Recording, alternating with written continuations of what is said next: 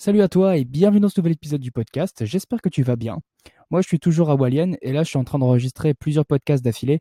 Comme ça, bah, là, je, pense que je vais en faire 3-4. Comme ça, ça me laisse un petit peu de temps pour, euh, pour travailler sur autre chose et puis de voyager un petit peu aux alentours. Et donc, la dernière fois, on a parlé de méditation. Et dans la méditation, je venais aborder un thème que j'aime beaucoup, qui m'intéresse moi personnellement énormément. C'est celui de se connaître soi-même. Le fait de se connaître soi-même, selon moi, c'est ce qui permet d'améliorer beaucoup de choses dans beaucoup d'aspects de, de ta vie, ne serait-ce que sur le travail, sur les relations que tu as avec les autres. Et aujourd'hui, j'ai envie de te parler d'un bouquin qui est absolument génial. Et en fait, l'objectif de ce podcast, c'est de te donner envie de lire ce livre. Alors, je vais essayer, je vais pas te faire un résumé un peu, un peu cassé comme Cooper et les autres applications d'audiobook que j'aime pas beaucoup hein, en, ce qui me concerne, mais essayer de te parler un petit peu de trois chapitres qu'il y a dans ce bouquin qui, moi, euh, me touchent personnellement, parce que ce sont des choses que je, avec lesquelles je me confronte tous les jours. Et ce bouquin, c'est celui du Personnel MBA. Alors, à mon avis, si tu es un petit peu dans l'entrepreneuriat, tu as déjà sûrement entendu parler de ce bouquin, parce qu'il est très célèbre, c'est même une référence.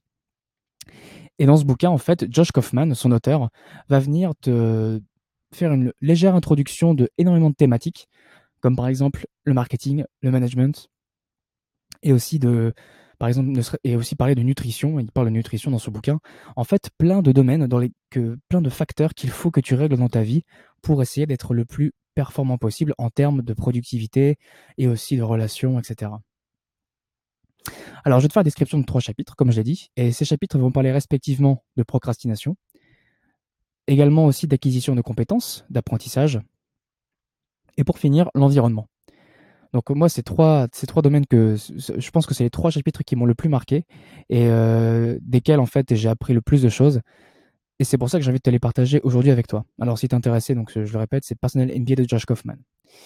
Alors je pense que tu connais un petit peu cette sensation lorsque tu as une, une, une énorme checklist à accomplir dans ta journée et que à la fin de cette journée même, tu te rends compte que tu n'as pas fait grand-chose au final. Tu as passé plus de temps à rester sur Twitter ou sur Facebook qu'à réellement faire des choses.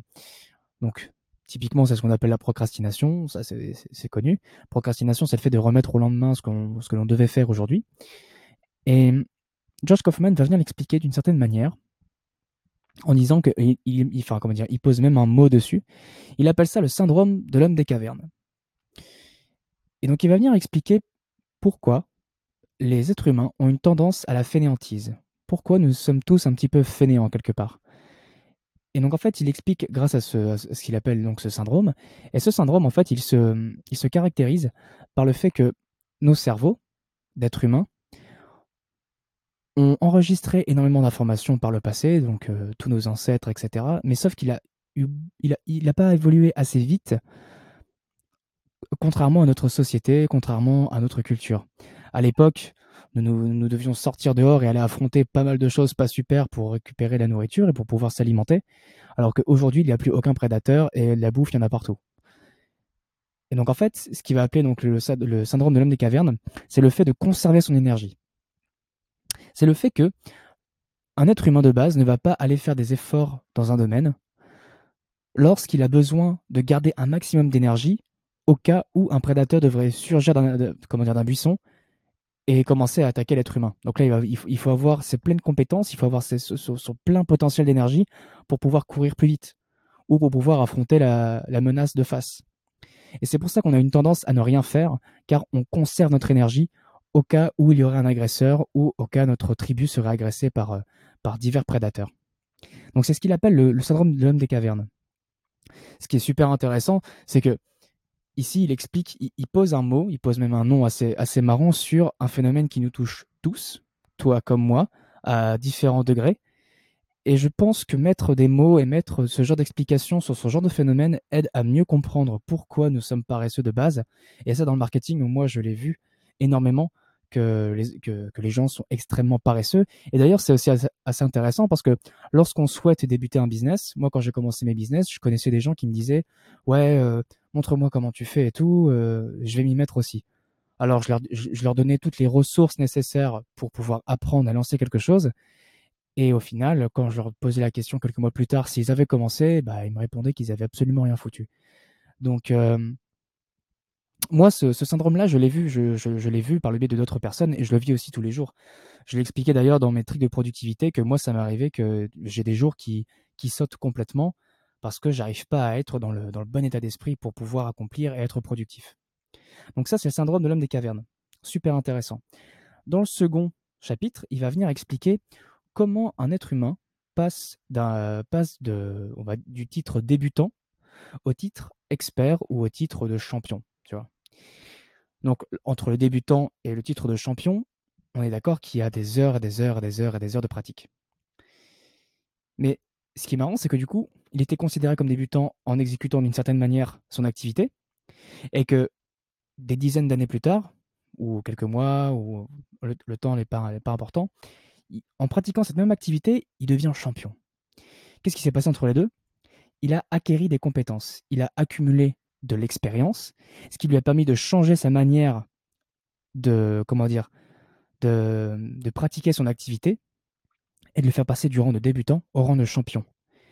Alors en fait, le cerveau a fonctionné d'une manière, euh, on va dire, assez classique dans l'accumulation de co- dans l'accumulation d'expérience.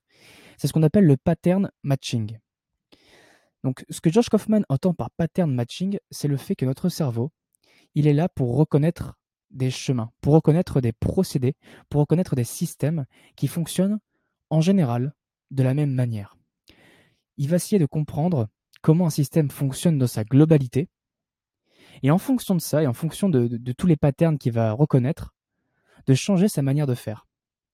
Je vais donner un exemple qui m'est complètement euh, personnel. Moi, je suis un joueur d'échecs. Et euh, donc, j'ai commencé au tout début en faisant absolument n'importe quoi. Je me faisais terrasser par, euh, par l'adversaire. Et des fois, je faisais des- des erreurs, mais absolument incroyables. Et à force de pratiquer, D'ailleurs, ça fait un peu écho avec un bouquin qu'il a, encore écrit, Josh Kaufman. C'est, euh, il me semble que c'est The 20 Hours to, euh, to Learn Quickly, quelque chose comme ça. Alors, j'ai plus le titre sous les yeux, mais il faut peut-être que tu vérifies. Mais c'est un second bouquin qu'il a écrit sur comment passer de débutant à intermédiaire en 20 heures. Bon, dans la pratique, c'est un peu plus compliqué, mais du coup, pour en revenir à mon sujet, c'est que à force de faire des parties, à force de jouer tout le temps, je fais une partie quasiment tous les jours. C'est ce que je fais le matin en me levant, en buvant mon café, c'est que je fais ma partie d'échecs. Et c'est vrai qu'au final, maintenant ça fait, un petit moment que je fais ça, ça fait depuis euh, six mois peut-être. Et je- maintenant je commence à reconnaître certains, certains systèmes qui se mettent souvent en place. Et aussi que moi-même, de mon côté, des fois, j'arrive à me mettre en position avantageuse dès le départ. Des positions qui me permettent, qui me permettent en milieu et fin de partie d'avoir un avantage certain et de, en général, gagner. Donc je suis loin d'être un expert aux échecs, mais en tout cas, entre il y a six mois et maintenant, mon niveau a complètement changé. Tout ça parce que mon cerveau a reconnu certains patterns que mes adversaires ont envers moi et que j'ai envers eux. Et au fur et à mesure du temps, j'adapte ces patterns, je joue avec ces patterns pour prendre l'avantage et avoir la victoire. Donc, je trouve que ce, sujet du pattern matching fonctionne aussi avec énormément de choses, avec plein d'autres, avec plein d'autres activités. Et je trouve que c'est aussi un des, un des chapitres les plus intéressants du bouquin. Là, je ne fais juste que te le décrire rapidement et le faire corréler avec mes propres expériences, mais c'est super, c'est super intéressant. Dernier chapitre, parce que j'en ai déjà 8 minutes, j'essaie en général de faire un petit épisode de 10 minutes, pour pas que ce soit trop long pour toi. On va parler ici d'un sujet que moi j'adore, et qui est l'environnement. De comprendre pourquoi l'environnement a un rôle prépondérant dans, ton, dans, l'exécution de tes objectifs. Je vais te donner un exemple. Il est, souvent, il, est, il est, souvent dit que lorsque tu souhaites devenir quelqu'un de meilleur, il faut venir se débarrasser des gens qui n'ont pas envie d'évoluer. Donc ça, c'est quelque chose qui est extrêmement vrai. Si tu as un environnement de personnes qui n'ont pas forcément de but dans la vie, qui se cherchent encore beaucoup et qui n'arrivent pas à avoir les résultats, qui n'arrivent pas à avoir des résultats, rester autour de ces gens-là peut-être peut-être euh, négatif pour toi, dans le sens où cet environnement un peu, un peu morose, un peu, un peu, comment dire, collé, j'ai envie de dire stuck en anglais, mais voilà, un peu collé, t'empêche en fait toi de t'améliorer. Et donc l'environnement, ce n'est pas forcément l'environnement social, il y a aussi un, il y a aussi un facteur d'environnement euh, dans, dans, dans sa description la plus basique. C'est-à-dire que par exemple, lorsque tu as envie de faire du sport, il faut que tu changes d'environnement. Si tu es aujourd'hui un petit peu en, en comment dire, pas en, obésité, mais du moins que tu es un petit peu, que tu te sens pas bien dans ton corps et que tu souhaites faire du sport, ce qu'il faut que tu fasses, c'est changer ton environnement. Il y a beaucoup de gens qui commencent à faire du sport par la pratique de, musculation à la maison, tu sais, entre un peu à la méthode Lafay, entre deux chaises ou alors avec euh, des accessoires qu'ils vont acheter à droite à gauche. Mais le fait de faire du sport dans le lieu dans lequel tu dors, dans lequel tu manges, dans lequel tu fais plein de choses autres que faire du sport, c'est pas du jour au lendemain que tu vas te mettre à faire du sport dans ton salon. Parce que l'environnement, cet environnement est habitué pour toi à être un endroit de, relaxation, où tu n'as pas envie de faire quoi que ce soit qui nécessite de l'effort. Alors, du coup, l'environnement joue énormément sur ton comportement, et ça s'explique du fait que notre cerveau est une machine à s'adapter. Depuis, depuis des milliers d'années, en fait, notre cerveau doit s'adapter à des situations qui sont complètement différentes, à des environnements qui sont complètement différents. Et si notre cerveau est bien bon à quelque chose, c'est s'adapter. Donc si tu souhaites t'adapter à quelque chose, il faut que tu changes ton environnement. Si tu souhaites faire du sport, il faut que tu changes ton environnement. Il faut que tu ailles directement en salle de musculation. Même si c'est pour faire que du vélo, tu changes ton environnement pour que ton cerveau réagisse d'une manière différente. Et donc, ce passage de l'environnement, là, je te, le, je te, le décris, mais très brièvement, mais il est très, très, très intéressant. Même lorsqu'il va venir parler de, relations sociales, même si tu te considères, toi, comme quelqu'un de timide, si tu es timide, c'est parce que tu, n'agis pas forcément, tu n'as pas le, cran pour faire des choses avec les gens, ou du moins entamer la discussion avec des gens. Tandis que si tu te prenais tout de suite à agir et à discuter avec ce gens-là, tu ne serais plus timide. Et donc en fait, il faut vraiment que tu viennes changer ton environnement, qu'il soit social ou euh, physique, pour venir directement t'adapter à ces situations. Et ton cerveau va le faire tout seul. Il est fait pour ça. Ça fait des milliers d'années qu'il fait ça. Donc même si tu vas être stressé ou que tu vas peut-être être gêné, ce n'est que le fait que ton cerveau n'est pas habitué à le faire, mais il le fait. Et au fur et à mesure, il va s'habituer. Et ça deviendra normal pour toi. Enfin, voilà.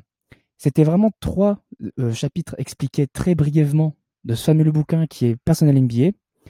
Euh, je t'invite fortement à le lire, que tu sois entrepreneur ou que tu souhaites le devenir. C'est vraiment pour moi euh, le, le B et un bouquin qu'il faut absolument lire. Enfin voilà, je pense en avoir terminé avec ce livre-là. Je pense que je parlerai de Flow de Mihaly Csikszentmihalyi, qui est aussi un bouquin qui m'a bouleversé dans ma façon de travailler, dans ma façon de penser aussi. Et euh, je pense que je referai un épisode comme ça, mais un peu plus tard sur, sur ce bouquin-là. Dans tous les cas, j'espère que ça t'a plu. Si c'est le cas, bah, je t'invite à laisser une recommandation ou un commentaire selon la plateforme sur laquelle tu m'écoutes. Et puis, euh, écoute, je te souhaite une bonne journée ou une, une bonne soirée. Et puis, on se dit à la prochaine. Salut